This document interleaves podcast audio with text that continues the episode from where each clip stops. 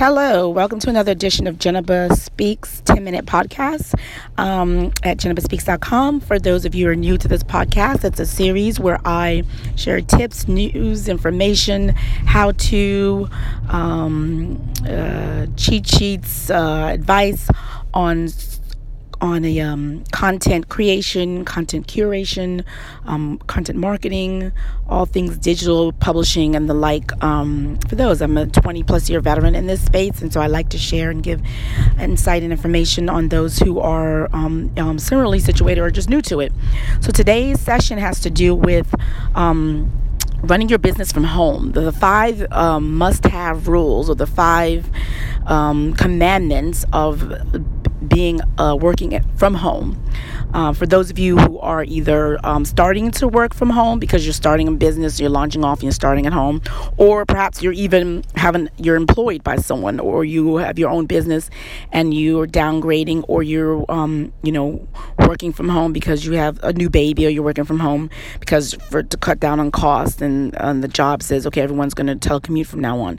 So whether that's your situation or you're just starting off fresh, here's a Ten Commandments, five commandments for making sure you're at home work from home situation experience is um, is successful, profitable, and just overall um, um, without goes off without a hitch. Uh, rule or commandment one is to uh, have a schedule and stick with it. Um, if you are working from an office or you are going into the office, you know in the morning your schedule, your ritual includes getting up, making breakfast, perhaps, um, you know, putting in clothes, getting the kids ready, setting them off, dropping them off, and then you get to work and you, you pour yourself a cup of coffee, you work until noon, and you have lunch, and then you maybe take an afternoon coffee break, and then you work some more, and you go home, you commute, and you come home. So that's your ritual, you know. And even for the work part of that ritual, you, might check email first, you might go over a project you had existing, and then you might take some time off to work on a new project, or you might check in with your boss. So all these different things that you do on your daily base, if you're working from an office, you schedule that similar type of um, time for your home office. That includes lunch breaks. I know it's easy when you're working from home because you have the flexibility of grabbing a bite whenever you want or taking a nap even if you want to, of maybe skipping lunch. You say, well, I'm just going to work through lunch and then when I pick up the kids, I'll eat then. Don't do that because it's really important that you have that structure and you follow it rudimentarily and it's for productivity purposes is really good and breaks in the day are really important and you need to feel your mind so even something as simple as doing a lunch break, you do. Um, I know I, for example, I spend, I, I, have the schedule and I try to stick with it for the most part. Um, the second commandment of having your own home office or managing it and making sure it runs smoothly is to let sure, make sure all of the people in your home are aware of the rules. So whatever rules you set aside in terms of for your your space, uh, make everyone know that. Um, for example, if you if you're operating a law firm, for example, there's laws that says that you have to have your computers to be separate from the home computer, your personal computer because you're handling client confidential information or um, privileged communication. And even if you're not an attorney, you have files that you're working on that if you have a kid that's just downloading games from God knows what website, they can easily get a virus and then your computer crash and there's all your work. So if you have a, a separate office or separate computer, either say that the kids can't use it, install a really great um, safety security McAfee on that computer and ban them from using that computer or set up a set, do whatever you need to do. And then also if you have times when you're working and the door is closed. For example, I do tutorials on video tutorials. I do interviews sometimes, phone interviews. Um, I've had to traditionally get in my car and drive away, drive down the block to do interviews because my kids, even though they know the rules, they will come knocking on the door. Even if I leave and go in the drive in my driveway, sitting in my driveway with my car on, and they see me on the phone, they will nonetheless have a fight inside, come out start and start knocking on the door, no matter what age they're doing that.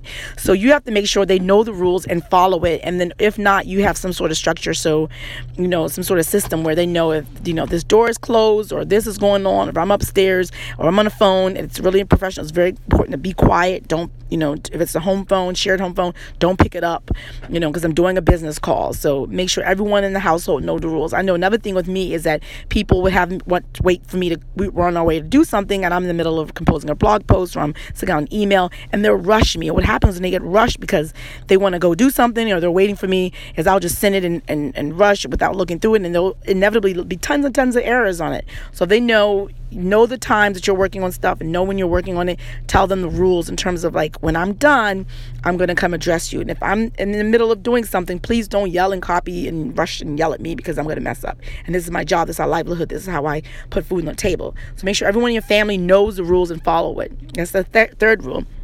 That's the second rule. The third commandment for having a seamless one office is scheduling time for breaks. It's really easy to get caught up in stuff and just work, work, work, work, work, and not scheduling times of break. It can drive you crazy, especially if you're, you have a lean startup and you have a short window to get something off the ground or start making some earnings or income. You know, if you're doing something where you have like a small safety net and your safety net's running out, you feel like you have to just work, work, work, and work. But What happens when you do that is that you, at some point you're not going to be productive. You need to schedule in breaks. I, for example, when I first when I after I drop off the kids, I go get my coffee. The first thing I do is I go through my Instagram and I go to Facebook and I chat and I share some stories and I just do some mindless Facebooking. Um, you know, in the morning. Some of it is actually is part of my job is when I share some Instagram posts, whatever. But use your time to your you schedule in t- play time even time to like talk to folks or whatever just schedule that in so that's the third commandment of having a work office it really is great and works for you um, the fourth commandment i would say is take it um, seriously. And then also meaning when i say take it seriously is that um, and make sure everyone else in your um, your family not not your kids not your immediate family but people who will perhaps try to impose themselves upon you and ask you to do things because they know you're at home. Maybe pick up something or maybe watch watch some kid for them you know a family member you know you could do that once in a while. Or someone would just say well you're not working anyway. Or people would say try to impose on you to take on extra tasks on your workday because they know you're at home. Um, so it's one thing you can accommodate your family members once in a while, occasionally, but don't make it to be a habit and let them all know that your job is is your job, that you're working from home, but it's serious. There's certain hours that you need to earn this living. If you're working for yourself, that you can't take off the time. When they take off time, if they're working for an employer, they get they have leave that they accumulate, so they're going to get paid whether they take off time or not. Asking somebody to go pick up some furniture off your work day, it's like when I go pick up your furniture, I leave my office to go pick up your furniture. That's time away that I could be working for myself. So I think the fourth rule fourth commandment of having a successful home office is to let all the people know in your life uh, you know, not in your household, your family members, other people know that when you're working at home from nine to five, that's your productivity time, or that's your time before you have to pick up the children. That you have to get a lot of stuff done, and then by them to think wisely or carefully before they ask them to impose upon you, because when they're doing that, they're essentially is they're essentially, you know, compromising some income potential that you, that you can be making. So that's make sure, that's the fourth commandment in having a home office or having working from home and being successful.